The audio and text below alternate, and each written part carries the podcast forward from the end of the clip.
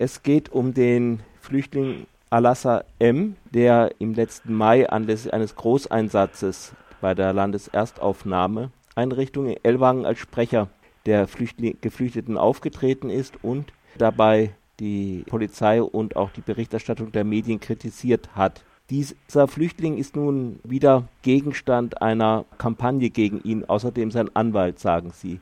Können Sie ja. noch kurz auch sagen, was dieses Ellwangen war zur Erinnerung?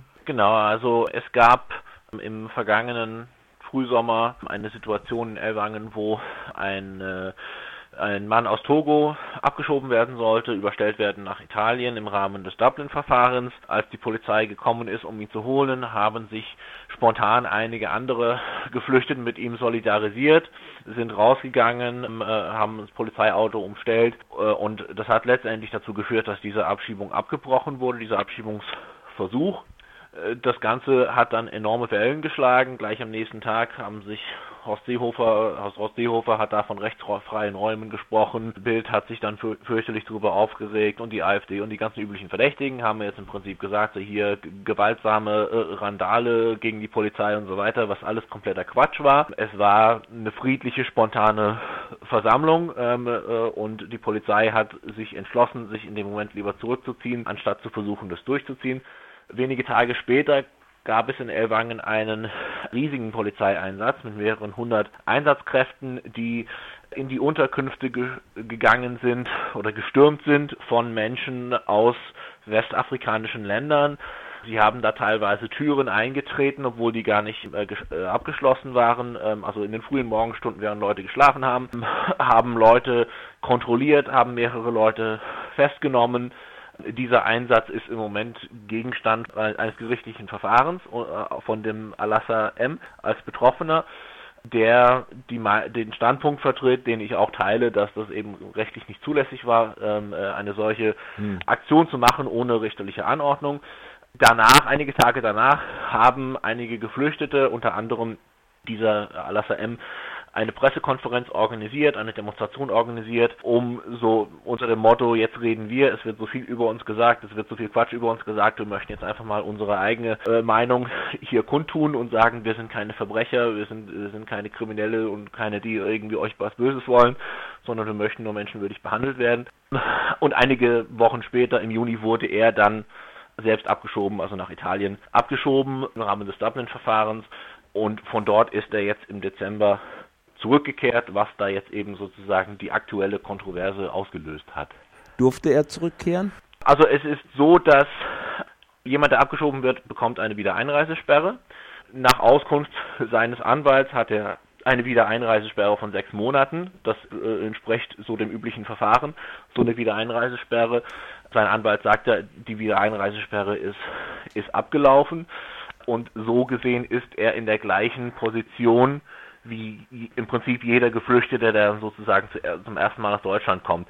Natürlich ist es da eine illegale Einreise, weil es keine Möglichkeit gibt für Menschen, die vorhaben, einen Asylantrag zu stellen, nach Deutschland reinzukommen. Ja, ja, ja. das ist ja das, das alte Problem, wobei ja also diese ganzen Flüchtlingskonventionen davon ausgehen, dass man halt Flüchtlinge ins Land lassen muss. Das, das, ist das, das ist ja das Ding, dass es legitim ist in dem Moment, wo man dann einen Asylantrag stellen möchte. Und es wird tatsächlich in der Presse immer wieder behauptet, es, er, es, es gebe da eine Wiedereinreisesperre. Und da ist nach Auskunft seines Anwalts, und ich gehe davon aus, dass er die Akten kennt, und das ließe sich ja auch ohne weiteres auflösen, man in die Akten reinguckt, dass die Wiedereinreisesperre abgelaufen ist.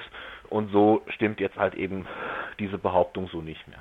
Gut, ist mit der Einreisesperre ist ja relativ, also mit der Ein äh, wie man es auch immer betrachtet, relativ kleines Ding. Was ist nun an dieser Kampagne dran gegen ihn? Viele Leute fühlen sich offensichtlich sehr dafür, davon, davon provoziert. Es ist meiner Meinung nach, es ist eine Fortsetzung von dem, was wir im letzten Sommer erlebt haben, dass zum einen die friedliche Demonstration, die friedliche spontane Versammlung in Ellwangen völlig sagen, so, so völlig aufge, aufgebauscht und skandalisiert wurde, zu einer irgendwie existenzielle Bedrohung für den deutschen Staat und dass dann daran anknüpfend auch, äh, man erinnert sich vielleicht an die Äußerungen von Alexander Dobrindt, dass es jetzt eine Anti-Abschiebeindustrie gibt und so weiter, also so ein bisschen Richtung Verschwörungstheorie gehend, der dann eben auch Stimmung gemacht haben, im Prinzip gegen alle Leute, die sich für Geflüchtete einsetzen, Anwälte und Organisationen wie wir und Sozialverbände und so weiter. Also man hat ein Problem damit, dass Leute hier ihre, ihre Rechte einfordern, dass Leute sich äh, nicht einfach nur stumm alles über sich ergehen lassen, was der Staat so mit ihnen machen möchte, sondern auch äh, den Mund aufmachen und sagen, das finde ich nicht in Ordnung. Und diese Leute möchte man, möchte man einschüchtern. Und ähm, es ist auch natürlich eine große Ironie, dass diejenigen, die einerseits sagen, der Rechtsstaat ist in Gefahr, rechtsfreie Räume mhm. und der Rechtsstaat muss durchgesetzt werden, sich dermaßen herausgefordert und provoziert fühlen, dadurch, dass äh, Menschenrechte, die ihnen ja zustehen, einfach in Anspruch nehmen. Ähm, mehr, mehr machen die ja nicht. Wie ist jetzt die Situation von Alassa M? Wissen Sie das? Also er befindet sich in der, Erstauf in der Landeserstaufnahmeeinrichtung in Karlsruhe. Das entspricht ja auch den üblichen Verfahren für Leute, die dann nach Deutschland äh, einreisen und einen Antrag stellen, dass sie erstmal in der Erstaufnahmeeinrichtung kommen. Und da muss jetzt im Prinzip ein neues Dublin-Verfahren äh, äh, durchgeführt werden, um die Zuständigkeit zu bestimmen. Das entspricht den gesetzlichen Bestimmungen. Ähm, das ist eine Sache, die viele Leute nicht verstehen. Ich kann ein Stück weit auch nachvollziehen, warum Leute das hm, schwer nachvollziehbar finden, weil das auch ein sehr kompliziertes Verfahren ist. Leute sagen halt, naja, wenn der in Italien, es festgestellt wurde, dass Italien für ihn zuständig ist, dann braucht er nicht irgendwann wiederkommen, aber das ist halt eben nicht der Fall, weil es, es gibt eine ganze, eine ganze Reihe von Kriterien, die über die Zuständigkeit bestimmen. Die können sich auch ändern im Laufe der Zeit und auch die Entscheidungen in Bezug auf Italien, also die Frage, die entschieden werden muss, ob es jetzt zumutbar ist, jemand nach Italien zurückzuschicken. Auch die Frage kann man ja zu unterschiedlichen Zeitpunkten unterschiedlich beantworten. Und gerade in letzter Zeit hat sich ja, das ist ja auch allgemein bekannt, in Italien einiges geändert politisch zum Nachteil für die Geflüchteten. Mhm mit der neuen Regierung, die dann eben sagt, wir wollen diese rückkehrenden Leute nicht aufnehmen. Und da hat es tatsächlich auch in anderen europäischen Ländern, in Großbritannien und in Frankreich in den letzten Wochen Gerichtsurteile gegeben, die dann eben gesagt haben, wir können Leute nicht nach Italien zurückschicken im Moment. Ähm, also es ist immer meine, meiner Meinung nach völlig legitim und völlig plausibel zu sagen, es gibt durchaus einiges, was davon, was dafür spricht, dass diese Entscheidung, ob jemand nach Italien zurückgeschickt werden sollte oder nicht, jetzt vielleicht anders ausfallen könnte als, als vor einem halben Jahr. Und deswegen ist es richtig und deswegen ist es aus gutem Grund das geltende Recht, dass er nun das Recht hat, zu sagen, hier prüfen Sie das jetzt bitte nochmal. Und das, das wird jetzt geschehen. Denn schließlich gilt der Rechtsstaat ja nun mal für alle und darüber, was rechtens ist, entscheiden ja letztendlich Gerichte.